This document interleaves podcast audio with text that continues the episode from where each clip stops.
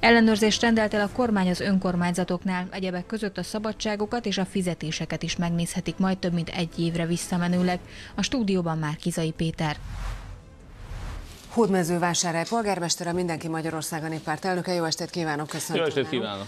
Hát mit tud most erről az ellenőrzésről? A közlönyben jelent meg tegnap ez a kormányrendelet. Egy újságíró megkeresett, hogy ő azt hallotta, hogy ez kimondottan ellenem, illetve esetleg ellenem és Karácsony Gergely ellen találták ki, de a Fidesz ezt a puskaport már előtte vásárhelyen, közérdekű adat kérésben kikérte a szabadságaimat, majd kiválasztották azokat a napokat, amit gyanúsnak találtak, de mindegyikre nagyon kapásból, a naptáromból el tudtam mondani nekik, hogy milyen önkormányzati feladatot láttam el én akkor, amikor szerintük nem dolgoztam.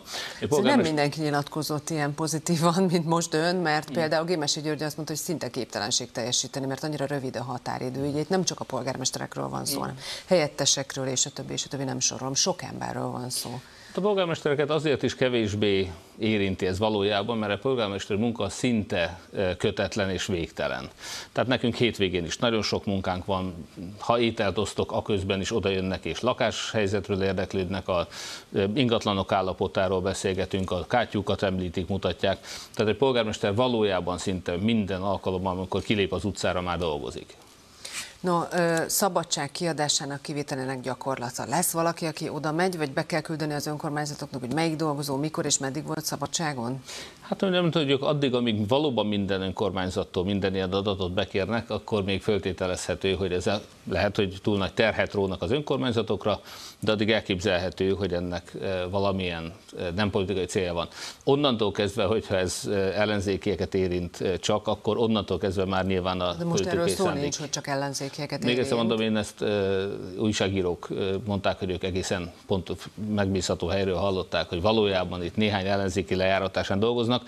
Én azonban ezt öt és fél éve élem meg, a transzparencia, az átláthatóság a kampányukat is jellemezte, bennünket a NAI, a NAV, az állami számvevőszék és a titkosszolgálatok is átvilágítottak, és ők sem találtak soha semmilyen törvénytelenséget. Nem vagyok benne biztos, hogy a magárepülővel shoppingolni járó miniszterelnök, vagy Szijjártók egy jachton nyaral és közben posztol egy képet arról, hogy dolgozik Budapesten az irodájában. Tehát, hogy ő nekik a szabadságukkal úgy gondolom nincs minden rendben. Én a saját szabadságomért jót állok. Egyébként a HVG írta arról, amit mond, de nem egészen arról, hanem hogy arról, hogy ugye a kampány évében, illetve hát az önkormányzati választás évében egy ilyen ellenőrzések, hogyha feltárnak valamiféle szabálytalanságokat, akkor a kampányban jól jöhetnek. Igen. Van egy pont, amire még szeretnék rákérdezni, azt mondja, a főpolgármester, polgár polgármester közgyűlés elnöke, helyettese és a többi díjazása és költségtérítése, és ennek a megállapításának a gyakorlat, ez kiállapítja meg az önök fizetését? Ez a, a, a hát parlament, így van, ezt akartam mondani. Hát így van, tehát ez törvény, egy polgármesternek viszonylag nehéz ezt befolyásolni. Hallottam olyan polgármesterekről, akiknek a közgyűlés adott jutalmat, elég tetemes jutalmat is akár.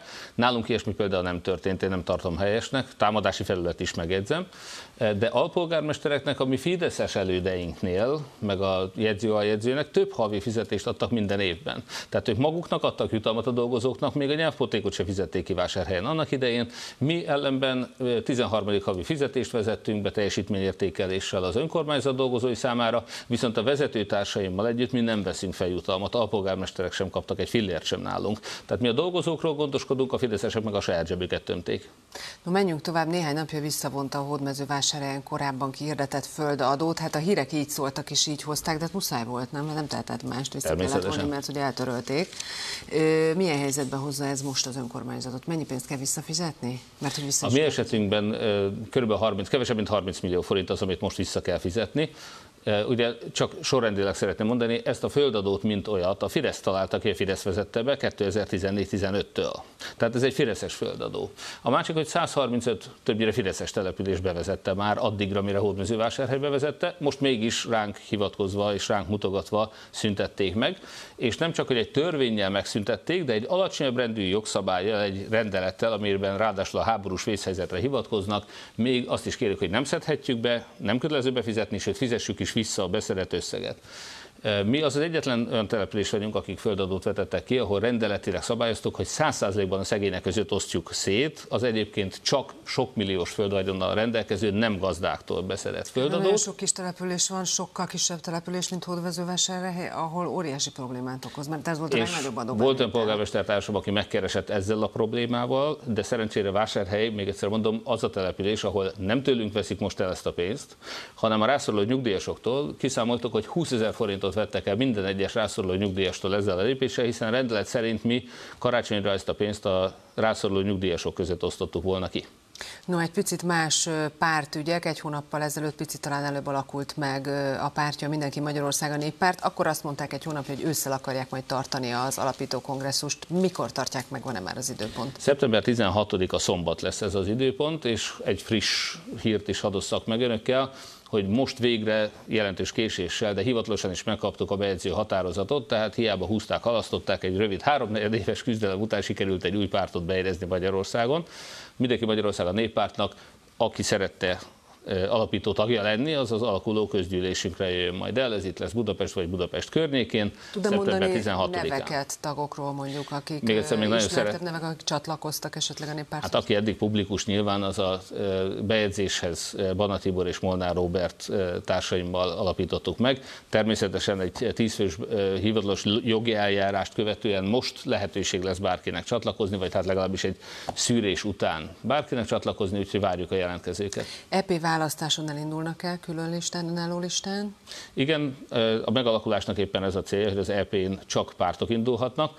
Azt azonban szeretném hangsúlyozni, hogy az önkormányzati választáson a legnagyobb esélye egy olyan lokálpatrióta helyi összefogásnak van, ahol nem a pártok. Ugye a pártoknál ott mindig fönnáll a veszélye, hogy valakinek az egyik másik párt, akár ellenzékieknek ellenzéki pártok is nem szimpatikusak. Én ezért azt javaslom, hogy ha ilyen nézeteltérés van, akkor azt mindenki előválasztással rendezze. De ez a saját jelöltjeik lesznek? Én azt mindenhol támogatunk természetesen civileket, hiába van pártok részéről némi zsarolási hajlandóság ebben az esetben. Mi mégis azt szeretnénk, hogyha akár egy előválasztási megmérettetéssel biztosítanák mindenkinek az egyenlő hozzáférést, mielőtt egy egységes csapat föláll, hogyha ugyanis több ellenzék egymásra fog indulni, akkor könnyen lehet, hogy a Fidesznek fogják juttatni ezeket már a Most megkeresték zsarolással, vagy mire gondolnak? Igen, kaptunk már ilyen üzenetet, hogy egyes pártok úgy gondolják, hogy ha az MMM mondjuk, és itt nem a párt, hanem a mozgalom, tehát egy civil mozgalom, civil jelölteket támogatna választáson, és még egyszer mi hívei vagyunk annak, hogy bárki elindulhasson, de előválasztáson. Eh, hogy akkor akár ránk indulnának. Hódműzővásárhelyen bosszúval ezzel próbálnának Kitől zsarolni. el, Ezt az egyik pártól kaptuk, és másik két pártra vonatkozó információ volt, de még egyszer nem szeretnék semmiféle De zsarolási. el. Ön indul Hódmezővásárhelyen? Igen, mindenképpen indul. EP lista vezetők meg van-e már? És Nincs, hiszen az alakuló közgyűlés után majd a pártnak a tagjai fognak arról dönteni, hogy kik legyenek rajta a listánkon. Polgármester úr, köszönöm, hogy itt volt. További szép estét kívánok!